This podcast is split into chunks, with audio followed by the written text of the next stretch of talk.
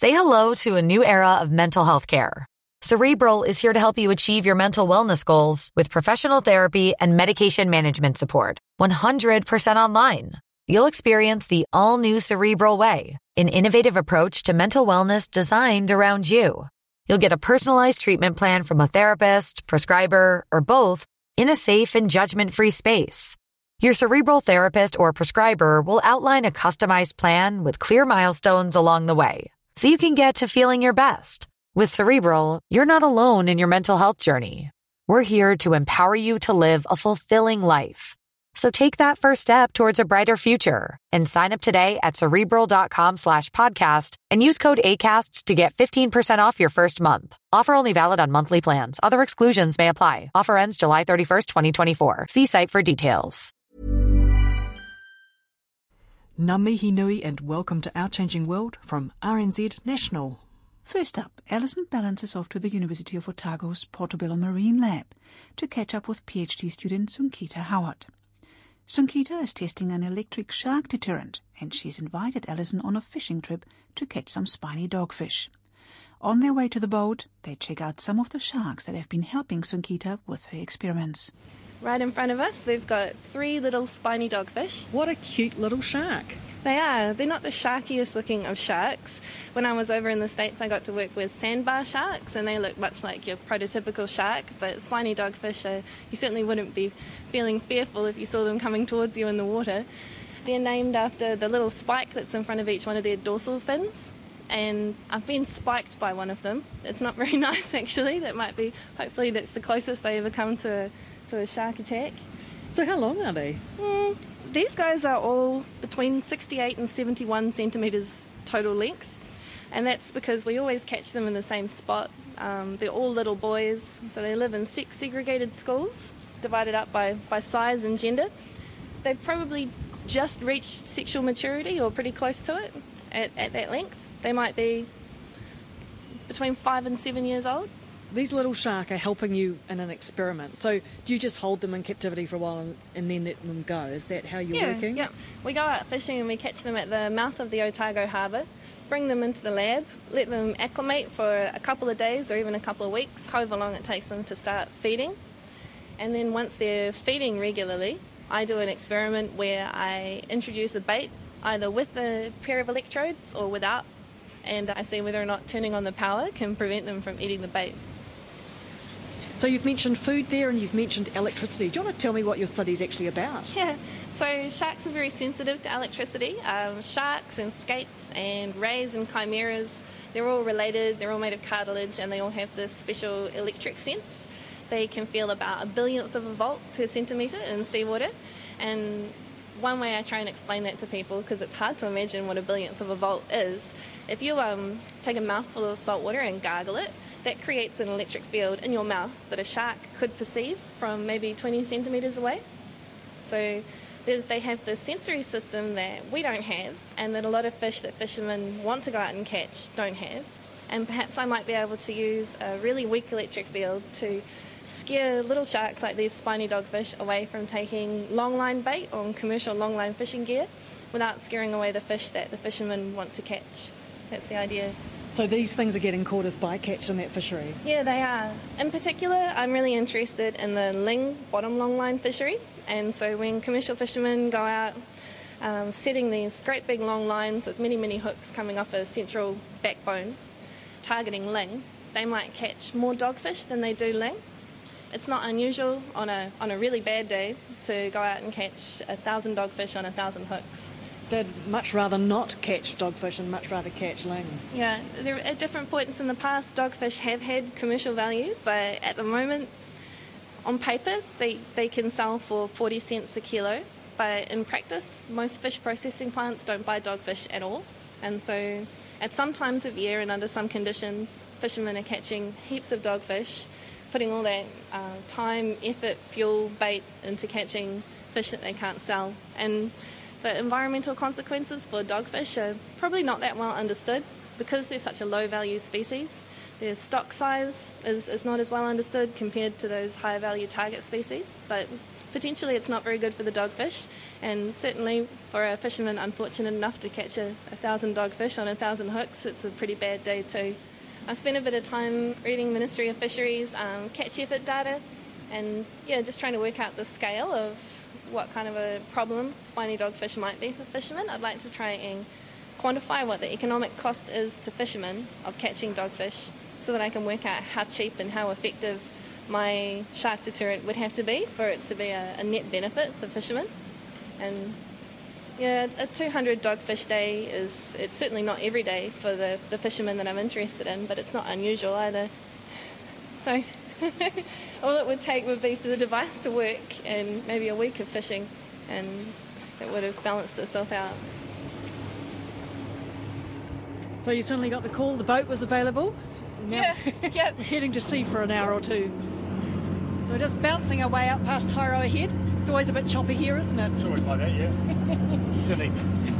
And you've been busy out on the back deck. Sunkita, what have you been Uh, doing? yeah. Chopping up, um, chopping up squid and putting it on hooks. So you've got your little long line ready to go. Yes, yep, our little 40 hook long line. Um, So how long do you have to set it for? I think it'll just be in there for, what did you say, Sean? Half an hour? Round about, yeah, well, just as long as it takes us to go and do the other sample job we've got to do, and then we'll come back to it and haul it straight away. So, Because we want all the dogfish to be alive and happy when we pull them up, it's good to just soak it for a short time, even an hour, and they start fading. we're also using hooks that've got no barbs on them. We've crushed the barbs over so they can get off them again too. So, the idea is that we minimise the damage to them if we possibly can, make it easier to get them off. So, so it's a trade-off.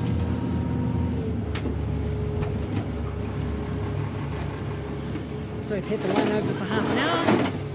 So Kita and I are only feeling slightly off colour. So pulling it in, Sean. Pulling it in, yeah, we're just going to slowly pull the main um, anchor line up. We'll get to the first weight, and then from there, we'll just work our way along the back line. Yeah, Sunkita will deal with each fish as we come up, so it's a, just a slow process. But And hopefully there are some fish there. uh, I'm sure there'll be some fish there, whether or not they're the ones we want, but there'll be something on it.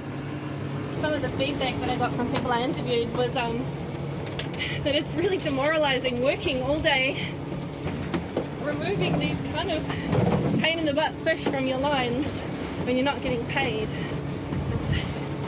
It's, I guess I feel the opposite. Each one of these dogfish is a payday for me. these dogfish that we're catching are all pretty skinny. They look um, they look hungry, so maybe they'll um, maybe they'll be great in my experiments. So everything we've caught so far has an electric sense. So where is the electric sense, Kita? Sharks use their electric sense to hunt for prey, and so it's mostly focused around their head. Every one of these pores that you can see on the snout and around the mouth and on the top of the head, they're all pores that lead to down to the electroreceptor. Okay, so it looks like they're covered in stubble. Yeah. So it's a hole leading to a canal filled with this conductive jelly, and then the electroreceptor at the end. Lucky last. Last hook, I think. Yeah. Wow, that was a great catch. So we've done our little fishing trip, and that was quite a successful little fishing trip. Yeah, 21 sharks. That's a good start. So you've released them all into the big pond there, and they're hopefully recovering from that traumatic little experience. Yes, I'll give them. I'll give them tomorrow to relax, and then the day after, I'll offer them some food. And if they if they look like they've started feeding, then it will be time to put some of them onto a five day fast. So I fast them for a period of time before I do an experiment, just to make sure they're really hungry. Talk me through how you run your experiment, because you're about to run one, aren't you? Yep, I'm just about to start. I always do it in the evening because spiny dogfish are crepuscular, so they're most active at dawn and dusk. And after they've been fasted, I move them into the experimental arena, which is an Intex paddling pool. it works really well. I offer them bait, and it's positioned beside a pair of electrodes. And during a control, the electrodes are off, and during a treatment, the electrodes are on. And I note down whether or not they eat the bait. What I hypothesize, what I think I'll see is that when the power's turned on, they'll be much less likely to eat the bait, and when it's turned off, I expect to see them eating the bait most of the time. And last year, working with spiny dogfish and sandbar sharks, I did see a really strong reduction in bait removal. So, So this good- was in the States? yeah, I went over to the US on a Fulbright exchange, which was pretty amazing, and I got to work at this incredible laboratory with with some fantastic scientists, and work with a species of shark that I can't access over here, sandbar sharks. And we saw a, on average, it was about an 80% reduction in bait removal when the power was on compared to when it was off. But coming back to New Zealand, working with spiny dogfish, I haven't had as much joy. We were all lined up to go out and do a field trial because really the proof will be in the field trial. What happens in a tank is still pretty theoretical. Even seeing a fantastic bait reduction rate here in the tank might mean nothing on commercial fishing gear. We really have to take it to the field to know if it works. We've been successful in lining up some funding to develop prototypes and go out and take it to the field. And I thought, I just really want to see it work on spiny dogfish before we before we go and spend that money. And they ate everything I offered them. And so I put the brakes on, go back to the drawing board, and since then, their feeding behaviour has been so patchy that I haven't had a whole lot of joy getting the experiment up and running. I still think there's a lot of potential in the concept, but maybe it won't be me that cracks it. Let's talk a little bit about the history of using electrical deterrents. Is it a new idea? No, it's not. People have been studying sharks' electrosensory biology since around about the 1960s. Uh, something that's really cool about this project is that it's a it's a really applied use of what has for you know 50 odd years been very theoretical, pure blue skies research. And since about 2008, people have been looking at whether or not you could use the sensory difference between sharks and fisheries target species like tuna or ling to reduce shark catches on commercial long lines. So I use electrodes that are hooked up to a microprocessor and a power supply and the way that people normally do it is they use electropositive metal. So it's this type of highly reactive metal that when it's submerged in seawater, it basically begins to dissolve. And as it does that, it creates a small electric field. And that's produced a mixed bag of results. Some studies suggest that it works fantastic on some species or of shark or some ages of shark, and other studies suggest that it doesn't work at all.